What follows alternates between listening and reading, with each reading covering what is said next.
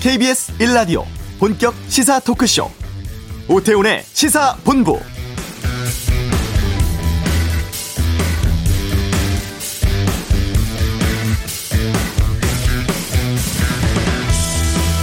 남북한이 유엔에 동시 가입한 지 올해로 30년 됐는데요. 문재인 대통령 임기 마지막 유엔 연설에서 남북미 또는 남북미 중국이 모여서 종전 선언을 하자고 제안을 했습니다. 북한을 향해서는 태도 변화 요구하면서 이산가족 상봉이라든가 동북아의 방역 그리고 보건 협력체에 참여할 것을 촉구했죠. 2018년과 지난해에도 유엔 연설에서 종전 선언을 언급해 왔었기 때문에 새로운 제안은 아닙니다. 다만 임기 말이라는 시점 또 비핵화 협상의 교착 상태가 장기간 이어지고 있다는 점을 감안하면 다시금 톱다운 방식 시도가 필요하다 이러한 판단을 한 것으로 보입니다. 여기에 대해서 미국 바이든 정부의 입장 변화가 있을지 또 북한이 어떻게 나설지 주목할 대목인데요.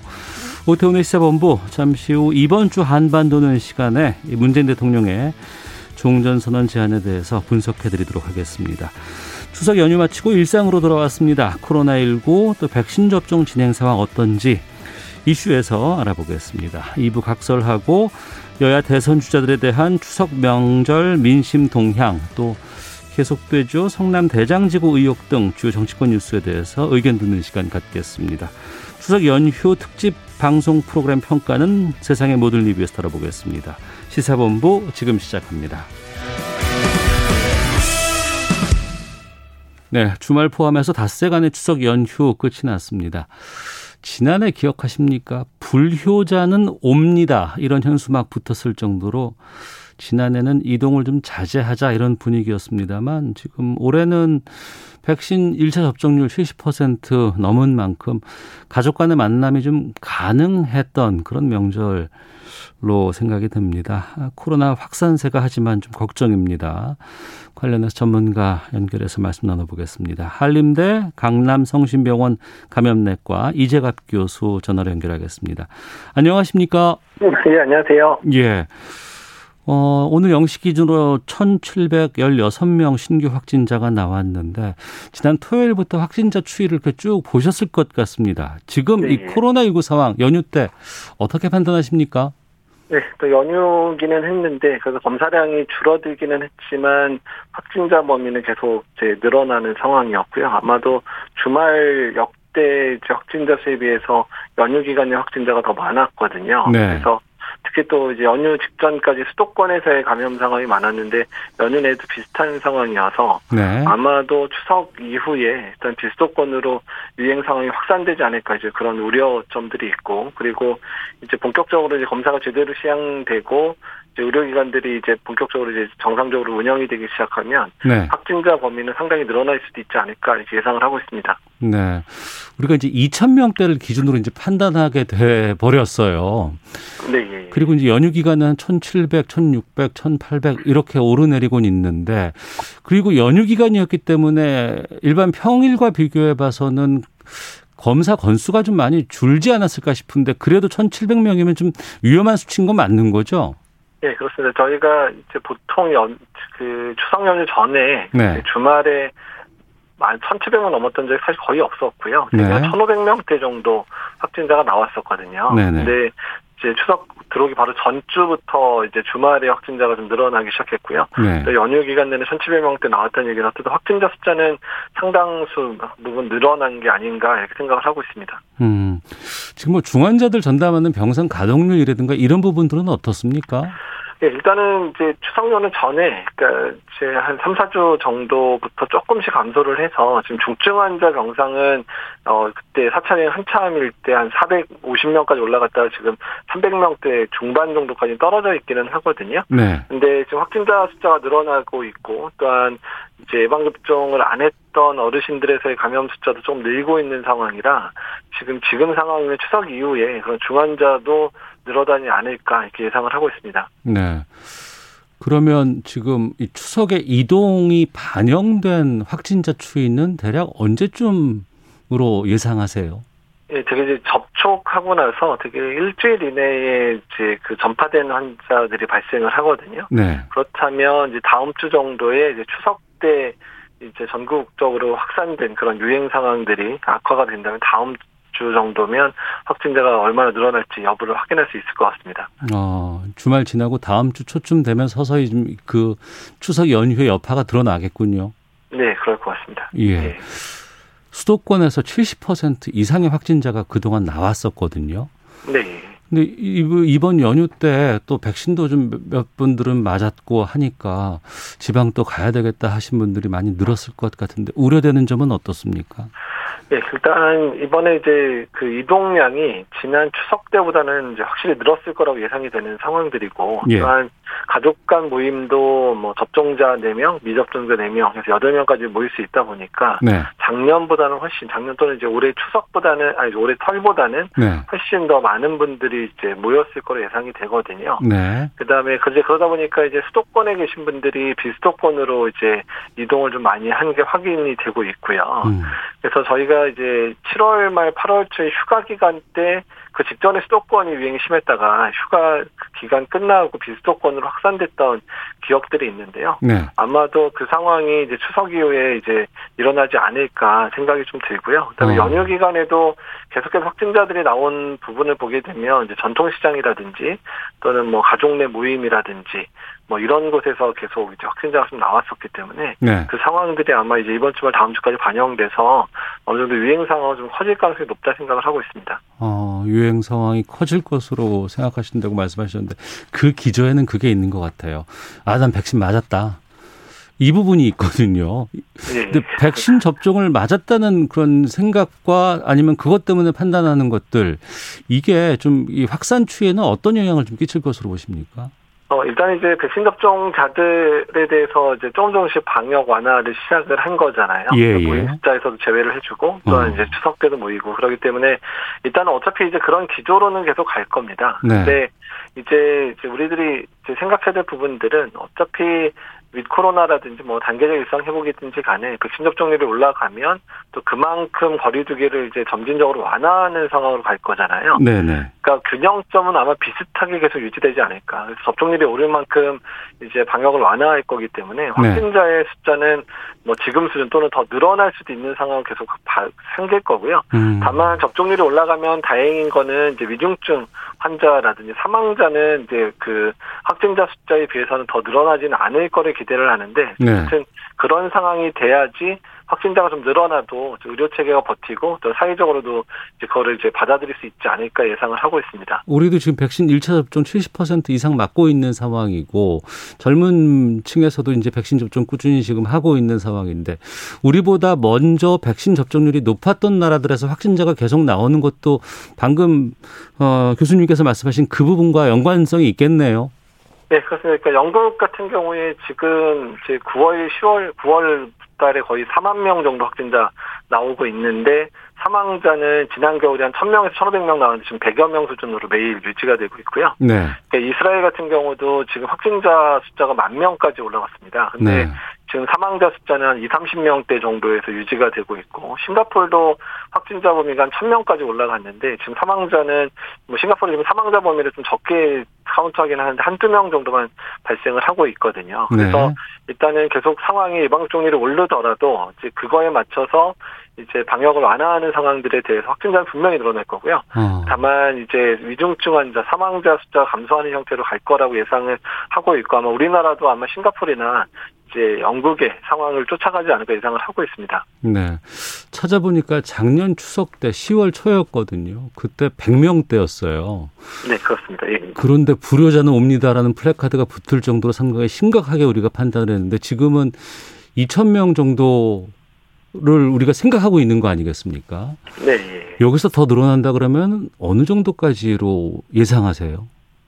그러니까 일단 이제 지금 이 코로나를 준비하면서 정부 차원에서의 준비 상황이나 또한 네. 이제 의료계 차원의 준비 상황들이 이제 차곡차곡 진행이 돼야 되는 상황이긴 한데 일단은 지금 이제 정부 차원에서의 의료 체계 준비나 이런 부분들은 적어도 5천 명 정도의 확진자가 나오더라도 의료 체계가 부담을 갖지 않은 수준으로 유지하겠다. 뭐 심지어 그냥 만 명까지도 늘어나도 의료 체계 감당 수준을 이제 유지하겠다 이제 이렇게 목표를 좀 사실 잡으려고 예상하고 있는 것 같습니다. 네. 그래서 이제 국민들께서도 일단은 코로나19 예방 접종률이 올라가게 되면 위중증 환자, 중증 환자는 줄 거니까 네. 이제 그런 부분에서 확진자 숫자가 너무 늘어나는 거에 너무 이제 너무 힘들어하시기보다는 네. 그만큼이나 위중증 환자가 많이 발생하지 않나 의료 체계에 부담이 가지 않나 어. 이런 부분에 더 이제 신경을 좀 써주시면 좋지 않을까 생각을 하고 있죠. 그러니까 백신 접종률이 올라가면서 확진자가 주는 것이 아니고 오히려 늘어날 수도 있다. 다만 백신 접종으로 인해서 위중증 환자가 발생하는 비율이 확연히 줄기 때문에 그러면 앞으로 이런 시스템으로 간다 그러면 지금의 방역 체계는 어떻게 바뀌어야 되는 겁니까?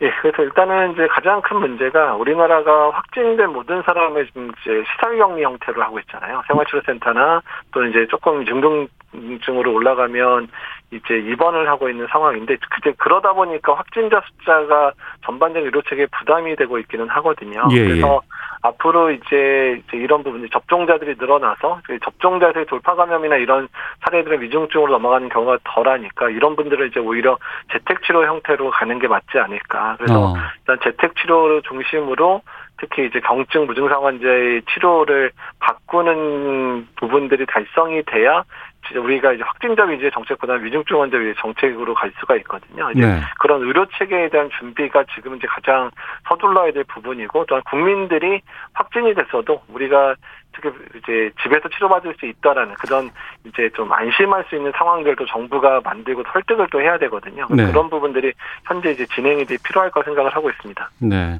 백신 접종 상황 좀 여쭤볼게요. 지금 1차가 접종이 3,650만 정도, 71.22%고 2차 접종까지 마친 분들이 2,200만, 43.24%입니다. 이건 전 국민 대비 이렇게 퍼센테이지가 나온 거고 지금 접종하고 있는 18세 이상으로 간다 그러면 훨씬 더 높은 수치로 나오게 되는데 이 네. 수치는 지금 어떤 의미가 있다고 보세요?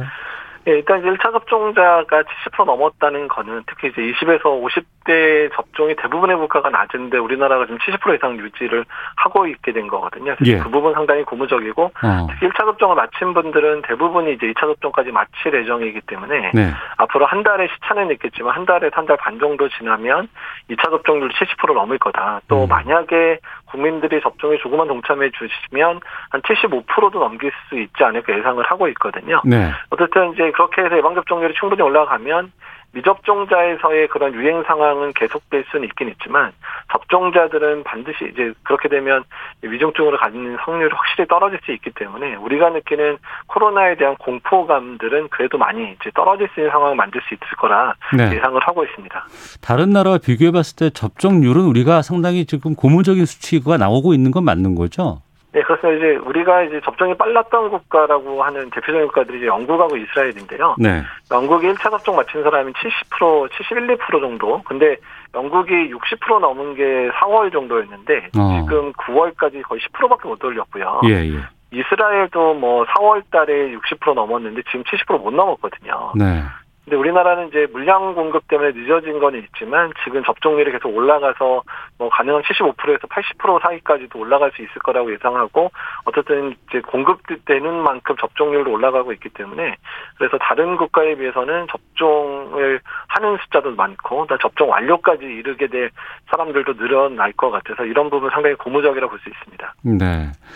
이 70%, 40% 이게 전 국민 대상으로 비교해 봤을 때 이 수치가 나오는 거고 지금 우리 18세 이상으로 지금 이 접종 대상을 잡았기 때문에 어더 이제 그 쪽만 따진다 그러면 더 올라갈 건데 12세에서 17세 또 그 아래에 있는 어린이들은 어떻게 해야 될까요?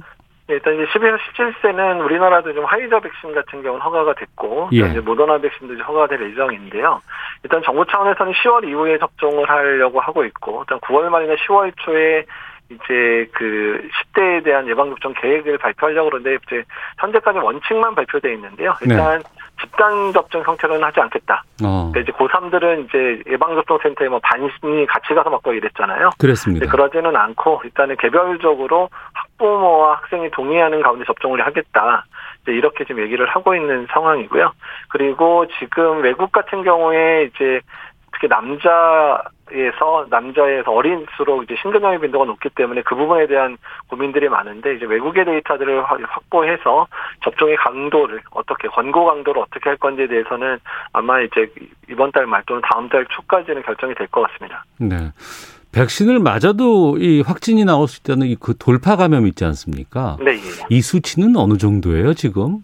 그러니까 지금 돌파 감염 전체 확진자 최근 들어서 나온 확진자 중에서 네. 지금 돌파 감염 사례가 전체 확진자 10% 정도 되긴 합니다. 예. 그러니까 대부분은 이제 아직도 미접종자에서 90% 발생을 하는데 지금 우리나라도 지금 70% 이상 그 접, 1차 접종을 마친 상황에서 10%만이 이제 돌파 감염이라는 거는 그만큼이나 미접종자에서의 감염이 훨씬 많다는 거를 얘기를 하고 있는 거거든요. 네. 그렇기 때문에 이제 돌파 접, 그 돌파 감염이나 이런 부분에 있어서 숫자도 매우 낮을 뿐만 아니라 사망률이라든지 위중증화의 비율은 이제 거의 위중증화 85% 그다음에 사망은 97%까지 예방한다는 국내 통계가 나와 있기 때문에 돌파 네. 감염되더라도 일단 중증으로는 거의 안 간다. 사망은 정말 거의 안 한다. 이제 이렇게 예상하시면 될 것 같습니다. 음. 그 말씀에 더해서 지금 우리가 백신 접종이 강제 사항은 아니잖아요. 네, 예, 예. 그리고 이제 본인이 판단해서 나는 백신 접종 안 할 거야라고 하시는 분들 많이 계십니다. 주변에 네. 있거든요. 이분들께 좀 하실 말씀, 해주실 말씀이 있다면은요. 네, 일단은 이제 우리나라는 예방접종에 대해서 많이 후의적이기 때문에 아마 접종 의무화까지는 가지는 않을 겁니다. 근데 그럼에도 불구하고 지금의 유행 상황이 이제 잘 가라앉지 않는 이유는 특히 사망자도 계속 발생하는 이유는 지금 미접종자분들 한 500만 명이 넘거든요. 네. 근데 그러니까 앞으로 이제 코로나나 이런 전략이 시행이 되면 전반적인 방역 완화 상황에서 계속 문제가 되는 건 미접종자들 특히 고연령층의 미접종자에서의 발병이 계속해서 확진자 숫자뿐만 아니라 이제 사망자의 영향을 계속 줄 수도 있기 때문에 네. 이제 이런 어르신들 그다음에 또 젊은 층에서 아직 예방 접종을 안 하신 분들은 꼭 예방 접종을 해주셔야 될 것 같아요. 참 그 부분을 유도하기는 쉽지 않은 것 같습니다. 어. 이제 위드 코로나 얘기가 나오니까 좀 질문 드리겠습니다. 소상공인 네. 자영업자분들은 빨리 이거 좀 지금의 어떤 그, 어, 제한하는 이런 방역 대책은 빨리 풀어줬으면 좋겠다. 이렇게 좀 말씀도 하시고 너무나 오래 이 코로나 상황에서 좀 힘들게 버텼는데 위드 코로나 되면은 이런 것들 좀 많이 풀릴 수 있습니까? 예, 일단은 이제 위드 코로나의 주된 전략들은 이제 예방 접종 완료자들이 늘어나게 되면 네. 일단 네. 예방접종 완료자 중심으로 이제 그 소상공인이나 자영업 자들이 운영하고 있는 다중이용 시설을 확대 영업하는 부분들이 초 초기에는 먼저 이루어질 것 같거든요. 네. 그래서 영업 시간을 늘리는데 다만 이제 접종자 중심으로 영업 시간을 늘려준다든지 접종자 중심으로 이제 그 방문할 수 있는 숫자를 늘려준다든지 이런 식으로 처음에는 전개가 될 거라서 어떤 이제 접종 완료자들 늘어나면 늘어날수록 일단 이제 그런 다중이용 시설의 이용자들도 늘어날 수도 있기 때문에 네. 이 코로나의 전략 속에서 자영업 하시는 분의 소상공인들이 조금 그래도 조금 허리를 좀 필 수 있는 상황들이 되지 않을까 이렇게 예상을 하고 있습니다. 네. 그리고 이제 대규모 모임 행사 같은 것들 이를테면 뭐 축제라든가 아니면 이제 특히 야외 스포츠 이제 관중 있지 않습니까? 네. 이게 일상으로 들어갈 수 있을까요? 이건 언제쯤 가능할까요? 어, 일단은 이제 야외에서 하는 활동들은 조금씩 더 회복 속도를 좀 빨리 해서 조금 조금씩 이제 관람객이나 관중 숫자를 늘리는 형태로 가기는 할 거고요. 네. 다만 실내에서 하는 대규모 행사들 같은 경우에도 언제든 집단 발병 위험성들이 있기 때문에 마스크 착용 여부에 대한 부분들 아마 확인 계속 하게 될 거고 두 번째는 접종 완료자 중심으로 모일 수 있는 숫자를 늘려주는 방식으로 아마 초기에는 진행이 돼야 될 것 같거든요. 그래서 네. 실내에서의 활동은 상당 기간 좀 더 늦어질 가능성이 있다고 생각이 듭니다. 음. 그러면 마스크는 언제 벗을 수 있어요? 네, 일단 마스크는 일단은 이제 위 코로나의 마지막에 해당되는 상황이 마스크까지 벗는 건데요. 예. 아마도 예. 이번 겨울 지나서 내년까지는 가야지 이제 마스크를 벗을 수 있을까 말까를 논의할 수 있는 시점이 될 것 같거든요. 그래서 어. 이건 적어도 뭐 6개월에서 1년 이상은 마스크 착용에 대해서는 계속 강조될 가능성이 높기 때문에 어쨌든 마스크는 가장 마지막이다 이렇게 생각하시면 될 것 같습니다. 그러면 지금 시점으로 착착 진행된다고 해도 내년 상반기 안에 마스크 벗기는 쉽지 않겠네요. 네, 그렇습니다. 일단은 지금 델타 변이 자체 전파력 문제 때문에 실내에서의 네. 돌파 감염 사례나 이런 부분들이 상당히 좀 많고 집단 발병이 계속 벌어지고 있기 때문에 마스크는 아마도 코로나가 유행하는 상황 내에서는 벗기가 어렵다. 이제 이렇게 생각을 하시고 있으셔야 그래야 실망이 좀 덜하지 않을까 생각이 음, 됩니다. 알겠습니다. 하나만 그럼 더 마지막으로 네. 좀 여쭤보겠습니다. 이 부스터샷 얘기가 계속 나왔고 또 네. 뭐 미국에서도 아니 이제는 부스터샷이 큰 의미가 없다라는 얘기도 나오는데 이거 어떤 게 맞아요? 어, 일단은 이제 두 가지로 나눠야 되는데요. 일단 고연령이나 고위험군에서는 부스터샷 6개월 시점 넘어서 해야 되는 건 대부분의 국가들이 동의를 하고 있는 부분이고요. 네. 다만 이제 건강한 20에서 50대 에 접종을 할 거냐, 특히 6개월이나 살 거냐, 이 부분은 조금 더 데이터를 수집해보자가 이제 미국 FDA의 자문위원회 결과, 꼭 다른 국가들 대부분 그렇게 생각을 하고 있어서, 네. 그러니까 일반적인 그런 모든 연령에 대한 부스터샷은 조금 더 데이터가 쌓여져야 될것 같고요. 아마 6개월보다 음. 더긴 기간 지난 이후에 하자는 얘기가 나오지 않을까 이렇게 예상을 하고 있습니다.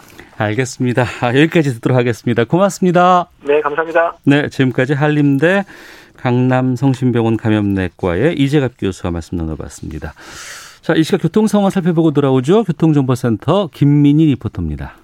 네, 일상으로 돌아온 첫날인 만큼 오전 동안에는 평소보다 교통량이 적었는데요. 지금 점심시간에 접어들면서 정체는 빠르게 풀려가고 있지만 사고가 잇따르고 있습니다. 남해고속도로 부산 쪽으로 진교터널 끝지점에서는 사고가 나면서 1차로가 막혀 있는데요. 부근으로 정체 심합니다. 더 가서 곤양 일대로는 작업 여파가 남으면서 이 일대 3km 구간에서 더딘 흐름 남아 있습니다. 중부 내륙고속도로에서는 늦지막히 귀경하는 차량들로 곳곳에서 정체인데요. 양평 쪽으로 선산 휴게소에서 상주 터널 사이와 문경 2터널에서 문경 세제 터널 부근, 다시 연풍에서 연풍 터널 사이로 정체입니다. 경부고속도로 서울 방면으로 북천안 부근에서도 사고가 나면서 1차로가 막혀 있는데요. 이 여파바다 부근 3km 구간에서 속도 많이 떨어져 있습니다. 수도권 제일순환고속도로 일산에서 판교 쪽으로 서운 분기점 부근 5차로에서도 사고가 났습니다. 서울 시내 강변북로 위로 도 두 건의 사고가 났는데요. 먼저 일산 방면 한남대교 부근 3차로에서 사고가 나면서 부근으로 많이 혼잡합니다. 반대 구리 방면 동호대교 부근 4차로에서도 사고 처리 작업을 하고 있습니다. KBS 교통정보센터였습니다.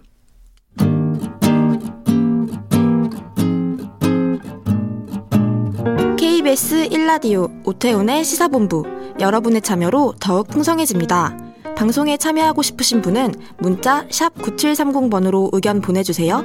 짧은 문자는 50원, 긴 문자는 100원의 정보 이용료가 붙습니다. 애플리케이션 콩과 마이케이는 무료고요. 시사본부는 팟캐스트와 콩, KBS 홈페이지를 통해 언제나 다시 들으실 수 있습니다.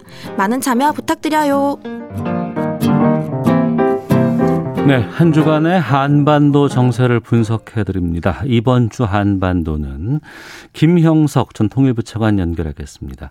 안녕하십니까? 네, 안녕하십니까? 네. 아, 우리 군이 SLBM 발사를 했는데 여기에 대해서 네. 김여정 노동당 부부장이 유감을 표했었고 이번 주 월요일 날 그 국방과학원장이 조선중앙통신에 이 관련한 기고 글을 올렸습니다. 네. 이 북한의 국방과학원은 어떤 곳인 거예요? 어, 미사일이라든지 그런 이제 군수 물자를 이제 만드는 이제 기관이죠. 네. 그러니까 우리로 하면 이제 대전에 있는 국방과학연구소와 어. 같은 이제 기능을 하는 그런 단체라고 보시면 되겠습니다. 그래서 북한의 여러분들이 이제 아시는 것처럼 북한에서 핵무기도 개발을 하고 있고, 네. 그리고 또 미사일도 개발하고 있고, 또 이제 화학 그런 이제 그런 그 군사적인 그런 무기도 개발을 합니다. 그래서 그러한 이제 군사 무기에 북한식 표현으로 하면 어 자주성을 제고하는 이제 음. 그러한 이제 핵심적인 그러한 기관이다 이런 식으로 보시면 되겠습니다. 네. 네. 그 기관의 원장이라는 사람이 기고문을 우리 SLBM에 대해서 이제 기고문을 올렸는데 이건 좀 특이한 거 아닌가요? 매우 특이합니다. 그러니까 어. 지금 원장이라는 인물은 장창하라고 그 인민군 이제 상장인데요. 네.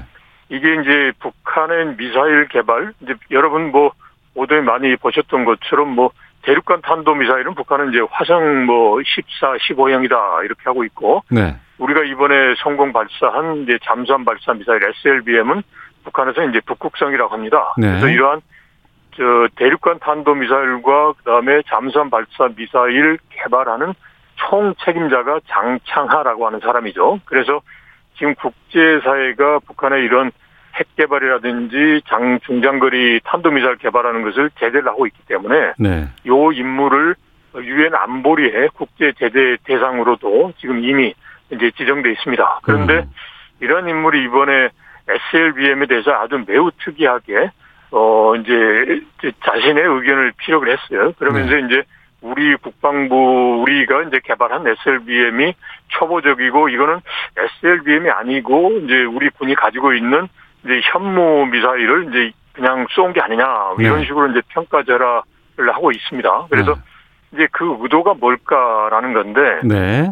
우선 이제 첫 번째는 이제 본인이 지금 이제 북극성 이제 SLBM 개발을 어, 하고 있잖아요. 그런데 지금 어, 한국에서 이걸 해버렸으니까 음. 그런 입장에서 본다면 뭐 개인 저, 저 북한 내부적으로 보면 남조선은 저렇게 개발을 하는데 네. 어 당신은 지금 뭐 하고 있느냐 뭐 이런 이제 하나의 질책이 있을 수도 있어요. 그러겠네요. 예예예 예, 예, 예, 예. 예, 그러니까 그러면 일단은 이제 뭐.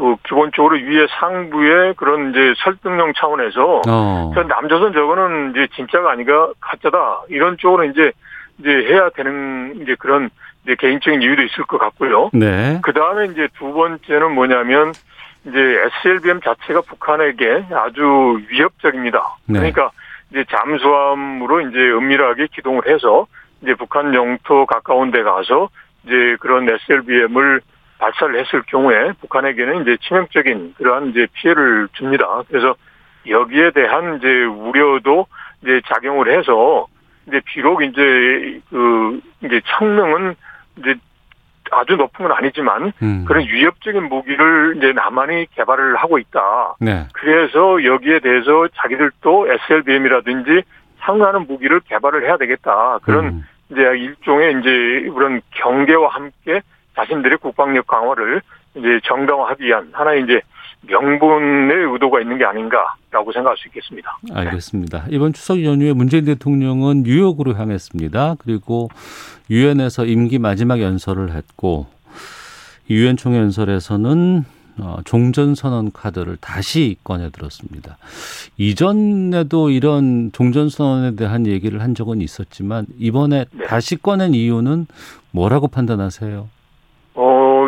어, 지금 현재 남북 관계나 이제 북미 관계가 교착이 되어 있습니다. 네. 그리고 이 교착 상황이 길게 보면 2019년 2월부터란 말이죠. 네. 그러니까 뭐 코로나 상황도 있지만 이게 1, 2년 된 게 벌써 2년, 3년으로 가는데 음. 이제 이런 상황에서 교착 상황에서 또 최근에 보면 북한에서 탄도 미사일 발사를 하고 그리고 또 한미 연합 훈련을 계기로 해서 북한에서 강경한 메시지도 내놓고 있는 상황입니다. 네. 그래서 이게 자칫 잘못해서 북한이 오판을 해서 또다시 이제 국제사회가 도저히 묵과할 수 없는 그런 도발적 행위를 해버리게 된다면 한 번 더 상황이 이제 꼬일 수가 있단 말이죠. 네. 그래서 지금 현재 상황에서 북한을 대화의 트랙으로 끌고 올 수 있는 하나의 이제 카드로 종전선언을 다시 꺼낸 게 아닌가 싶습니다. 음. 왜냐하면 이제 북한은 이미 2018년에 4.27 판문점 선언을 통해서 남북 간에는 정전선언에 대해서 합의를 했거든요. 네. 그래서 이제 미국이나 중국이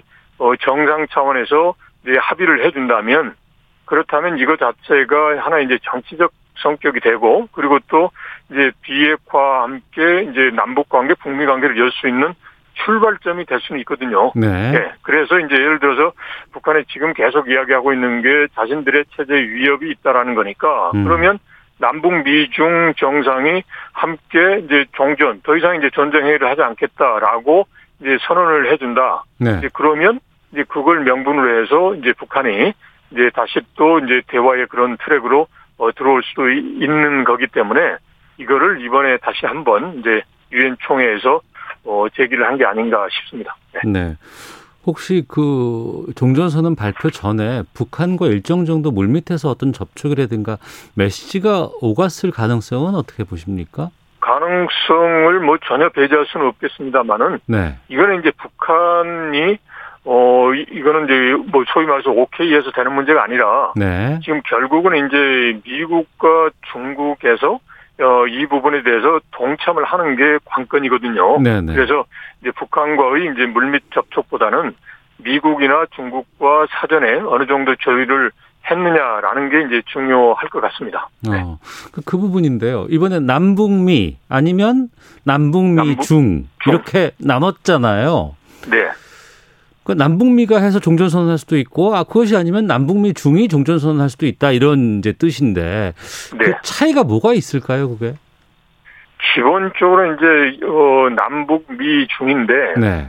이제 우리가 정전선언 이제 1953년에 했을 때 기본적으로 이제 관련되는 국가가 이제 남북미 중입니다. 네. 네. 그러니까 이 4개 국가가 이제 서로 합의를 해서 지금의 정전 체제를 이제 바꿔야 되는 게 어떻게 보면 법적인 그런 이제 요건이죠. 음. 그런데 이제 예를 들어서 이제 남북 미 그다음에 또는 남북 미 중이다 그러면 그 전제는 이제 중국은 기본적으로 이제 정전협정 틀에서 이제 벗어났기 때문에 네. 이미 이제 중국은 어, 동의를 했다라고 보는 측면이 있어서 남북 미고 음. 그런데 이제 이걸 법적인 틀에서 본다 그러면 이제 중국도 같이 포함을 돼야 되지 않느냐 이런 이야기입니다. 그래서 네. 어떻게 보면 남북미, 남북미중 그거 자체가 뭐 근본적으로 큰 이제 차이로 볼 필요는 없는 것 같고요. 네. 이제 중요한 거는 이제 북한이 이제 과도하게 자신들의 체제에 대해서 국제사회가 위협을 하고 있다라고 인식을 하고 그걸 이유로 해서 자꾸 이제 국제사회가 대화와 협력의 손길을 내미는데도 불구하고 이제 주춤주춤하는 게 그게 문제란 말이죠. 그래서 네.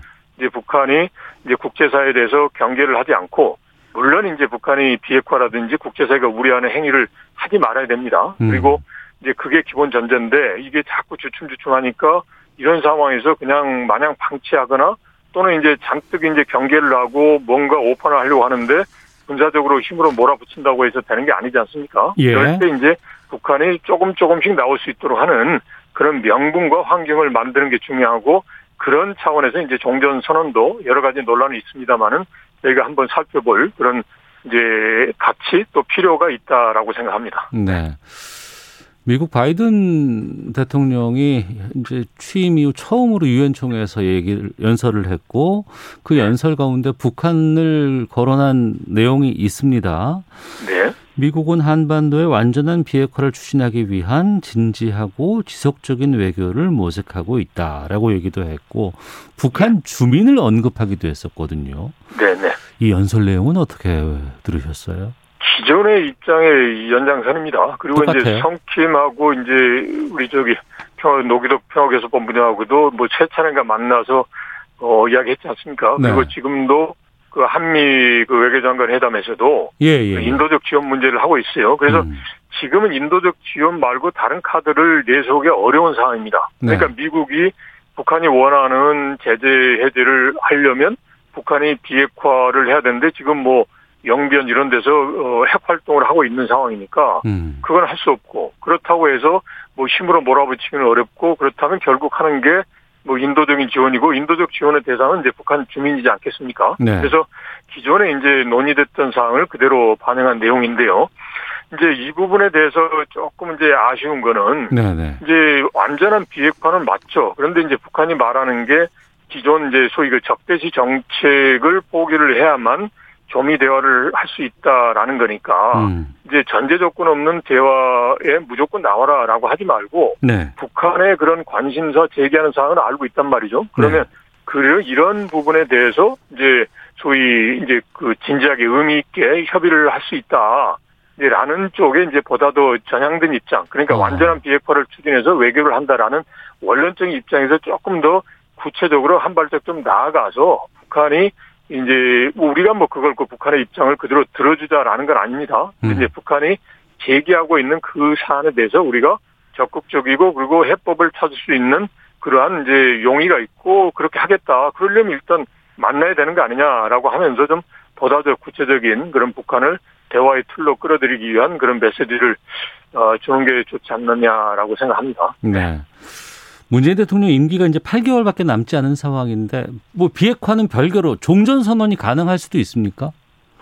어 지금은 제가 보기엔 이제 미국의 어, 그런 이제 입장이 중요할 것 같아요. 음. 어, 일단 지금 외신을 통해서 보면 미 국방부 대변인이 뭐 논의 열려 있다 어, 이런 얘기를 예, 했거든요. 예, 예, 예. 그랬기 때문에 이걸 그러니까 법적인 측면에서 보면 복잡합니다. 이제 북한이 이제 어, 이런 종전선언 자체가 이제 정전협정을 무력화하는 거고, 예. 그러면 이제 주한미군 철수나 이런 또는 이제 유엔사 해체 이런 문제가 있긴 하지만, 예.